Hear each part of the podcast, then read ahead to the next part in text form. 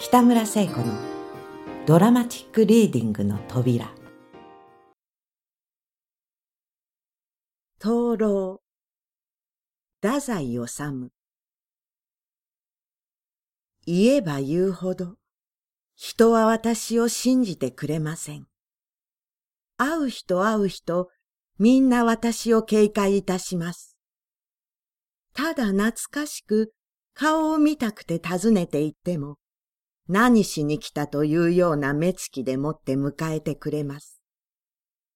たまらない思いでございます。もう、どこへも行きたくなくなりました。すぐ近くのお湯屋へ行くのにも、きっと日暮れを選んで参ります。誰にも顔を見られたくないのです。真夏の自分には、それでも夕闇の中に私の浴衣が白く浮かんで、恐ろしく目立つような気がして、死ぬるほど当惑いたしました。昨日今日、めっきり涼しくなって、そろそろセルの季節に入りましたから、早速、黒地の一重に着替えるつもりでございます。こんな身の上のままに秋も過ぎ、冬も過ぎ、春も過ぎ、またぞろ夏がやってきて、再び白地の浴衣を着て歩かなければならないとしたなら、それはあんまりのことでございます。せめて来年の夏までには、この朝顔の模様の浴衣を臆することなく着て歩ける身分になっていたい。縁日の人混みの中を薄化粧して歩いてみたい。その時の喜びを思うと、今からもう胸がときめきいたします。盗みをいたしました。それに違いはございません。いいことをしたとは思いませぬ。けれども、いいえ、はじめから申し上げます。私は、神様に向かって申し上げるのだ。私は人を頼らない。私の話を信じられる人は信じるがいい。私は貧しい下駄屋の、それも一人娘でございます。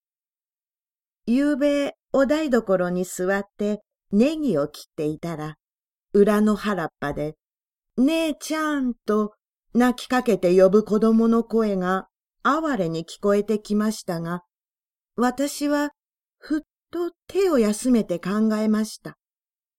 私にもあんなに慕って泣いて呼びかけてくれる弟か妹があったならば、こんなわびしい身の上にならなくてよかったのかもしれない、と思われて、ネギの匂いのしみる目に熱い涙が湧いて出て、手の甲で涙を拭いたら、一層ネギの匂いに刺され、後から後から涙が出てきて、どうしていいかわからなくなってしまいました。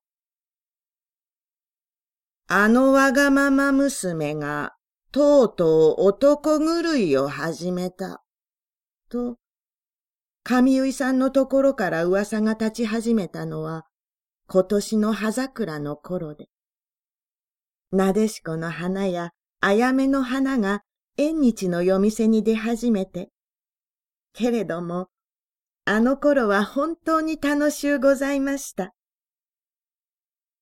水野さんは日が暮れると私を迎えに来てくれて、私は日の暮れぬ先からもうちゃんと着物を着替えて、お化粧も済ませ、何度も何度も家の角口を出たり入ったりいたします。近所の人たちは、そのような私の姿を見つけて、それ、下駄屋の咲子の男狂いが始まった、など、そっと指さし、囁き交わして笑っていたのが、後になって私にも分かってまいりました。父も母もうすうす感づいていたのでしょうが、それでも何にも言えないのです。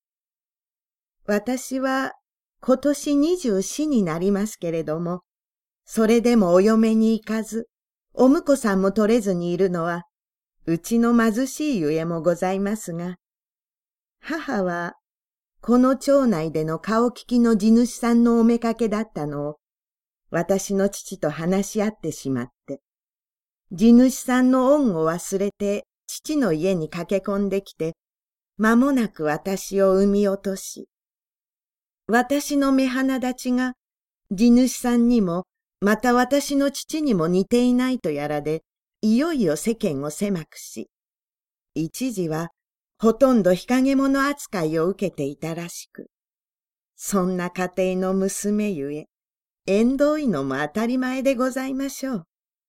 もっとも、こんな器量では、お金持ちの家族さんの家に生まれてみても、やっぱり縁遠い定めなのかもしれませぬけれど、それでも、私は私の父を恨んでいません。母をも恨んでおりませぬ。私は父の実の子です。誰が何と言おうと、私はそれを信じております。父も母も私を大事にしてくれます。私も随分両親をいたわります。父も母も弱い人です。実の子の私にさえ何かと遠慮いたします。弱いおどおどした人をみんなで優しくいたわらなければならないと存じます。私は両親のためにはどんな苦しい寂しいことにでも耐え忍んで行こうと思っていました。けれども、水野さんと知り合いになってからは、やっぱり少し親孝行を怠ってしまいました。申すも恥ずかしいことでございます。水野さんは私より五つも年下の商業学校の生徒なのです。けれども、お許しください。私には他にしようがなかったのです。水野さんとは今年の春、私が左の目を患って近くの名車へ通って、その病院の待合室で知り合いになったのでございます。私は一目で人を好きになってしまうたちの女でございます。やはり私と同じように、左の目に白い眼帯をかけ、深い毛に眉を潜めて小さい辞書のページをあちこち食って調べておられるご様子は、大変おかわいそうに見えました。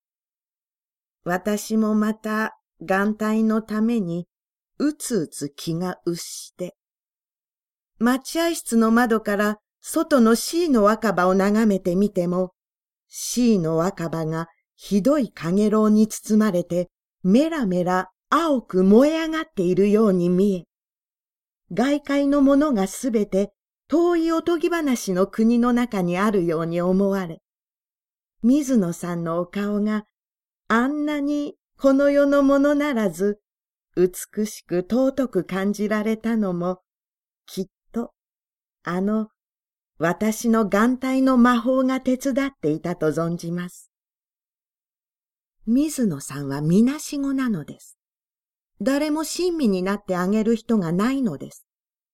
元はなかなかの薬種問屋で、お母さんは水野さんが赤ん坊の頃に亡くなられ、またお父さんも水野さんが十二の時にお亡くなりになられて、それからうちが行けなくなって、兄さん二人、姉さん一人、みんなちりじりに遠い親戚に引き取られ、末子の水野さんはお店の番頭さんに養われることになって、今は商業学校に通わせてもらっているものの、それでも随分気詰まりな、わびしい一日一日を送っておられるらしく、私と一緒に散歩などしている時だけが楽しいのだ、と、ご自分でもしみじみそうおっしゃっていたことがございます。身の回りについても、いろいろとご不自由のことがあるらしく、今年の夏、お友達と海へ泳ぎに行く約束をしちゃったとおっしゃって、それでもちっとも楽しそうな様子が見えず、かえって打ちしおれておられて。その夜、私は盗みをいたしました。男の海水着を一枚盗みました。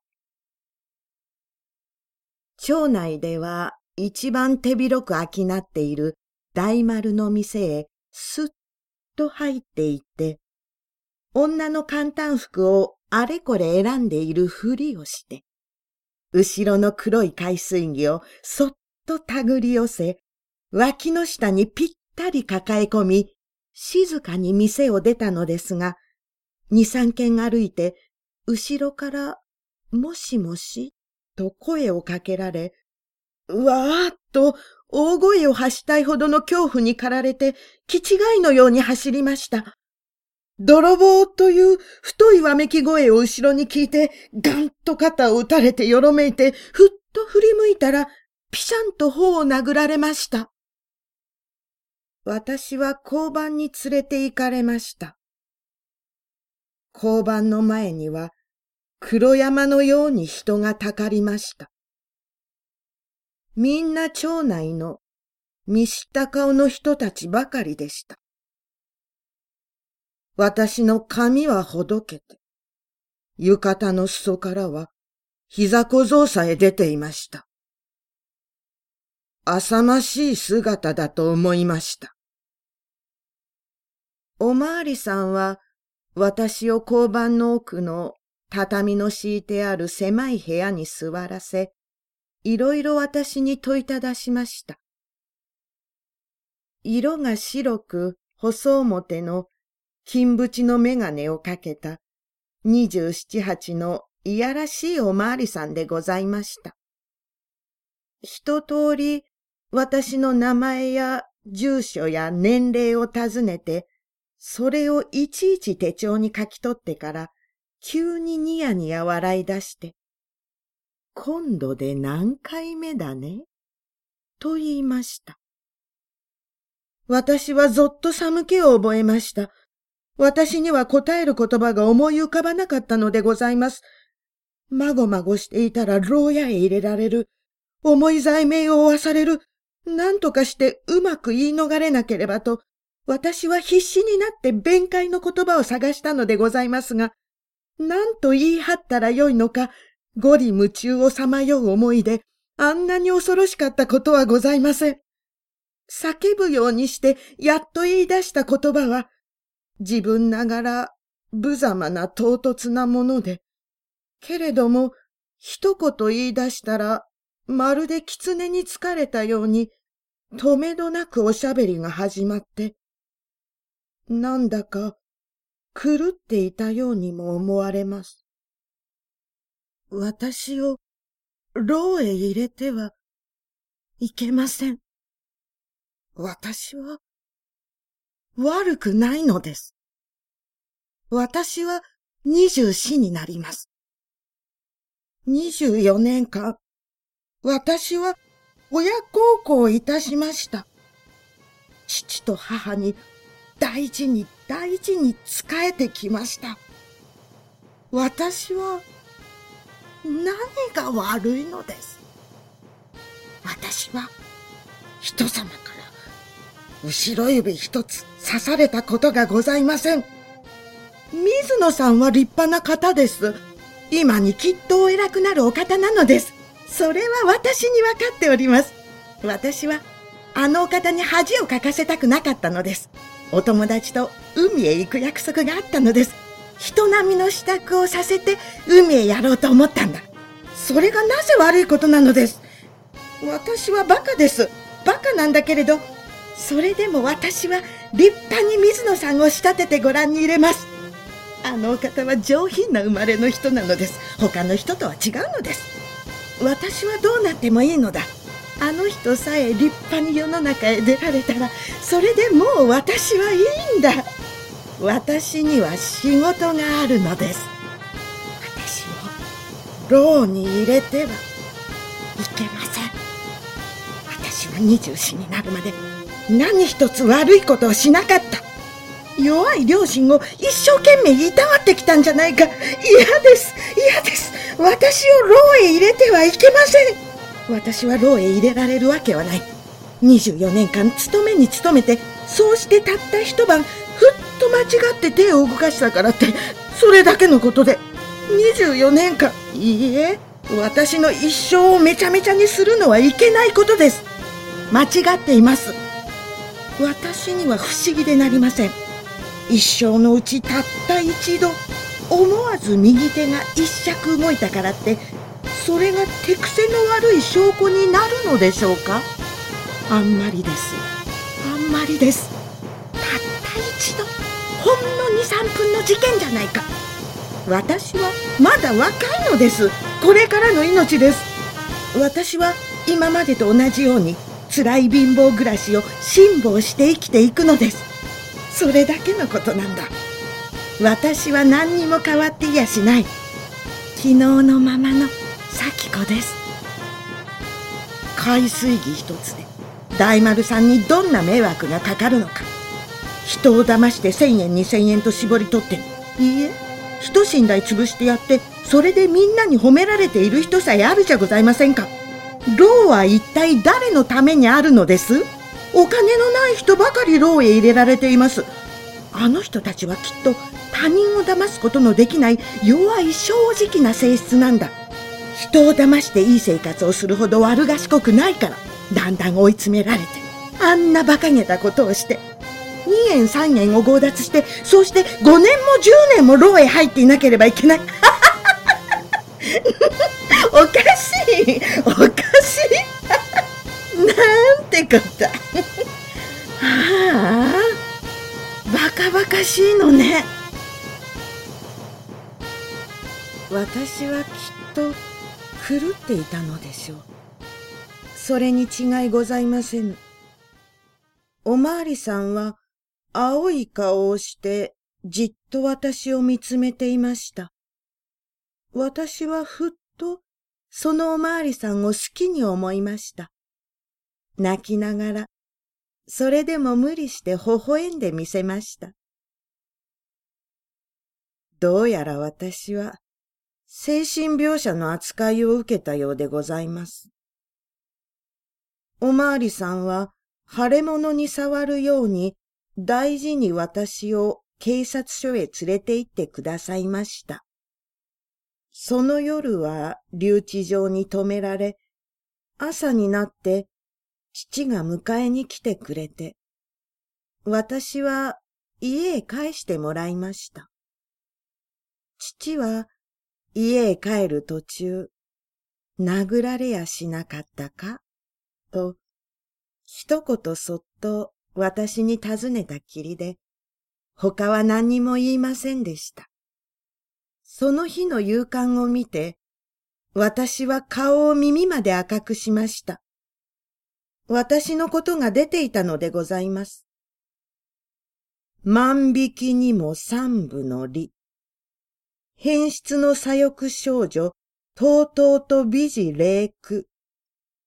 という見出しでございました。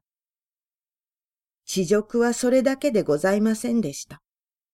近所の人たちはうろうろ私の家の周りを歩いて、私もはじめはそれが何の意味かわかりませんでしたが、みんな私の様を覗きに来ているのだと気づいたときには、私はわなわな震えました。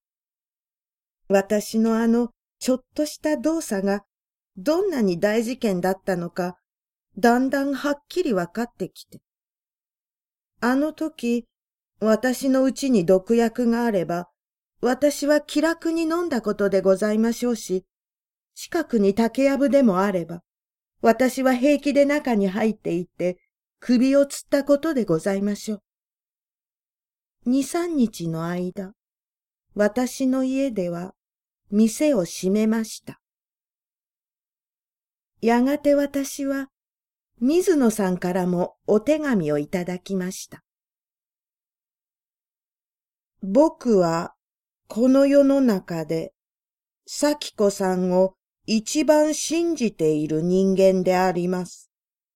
ただ、咲子さんには教育が足りない。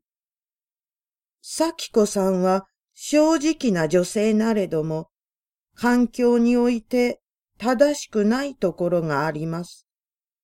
僕はそこの箇所を直してやろうと努力してきたのであるが、やはり絶対のものがあります。人間は学問がなければいけません。先日、友人と共に海水浴に行き、海浜にて人間の向上心について長いこと論じ合った。僕たちは今に偉くなるだろう。咲子さんも以後は行いを慎み、犯した罪の万分の一にても償い、深く社会に陳謝するよう。社会の人、その罪を憎みて、その人を憎まず。水野三郎、かっこ、読後、必ず焼却のこと。封筒も共に焼却してください。必ず、かっこ閉じる。これが手紙の全文でございます。私は水野さんがもともとお金持ちの育ちだったことを忘れていました。針のむしろの一日一日が過ぎて、もうこんなに涼しくなってまいりました。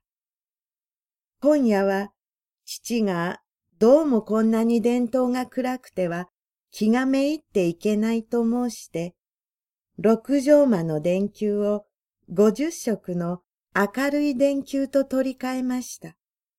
そうして、親子三人、明るい電灯の下で夕食をいただきました。母は、ああ眩しい、眩しいと言っては、箸もつてを額にかざして、大変ウキウキはしゃいで、私も父にお酌をしてあげました。私たちの幸せは、所詮こんなお部屋の電球を変えるくらいのものなのだ、と、こっそり自分に言い聞かせてみましたが、そんなにわびしい気も起こらず、かえってこのつつましい伝統を灯した私たちの一家が、ずいぶん綺麗な走馬灯のような気がしてきて。ああ、覗くなら覗け。私たち親子は美しいのだ。と、庭に鳴く虫にまでも知らせてあげたい静かな喜びが、胸に込み上げてきたのでございます。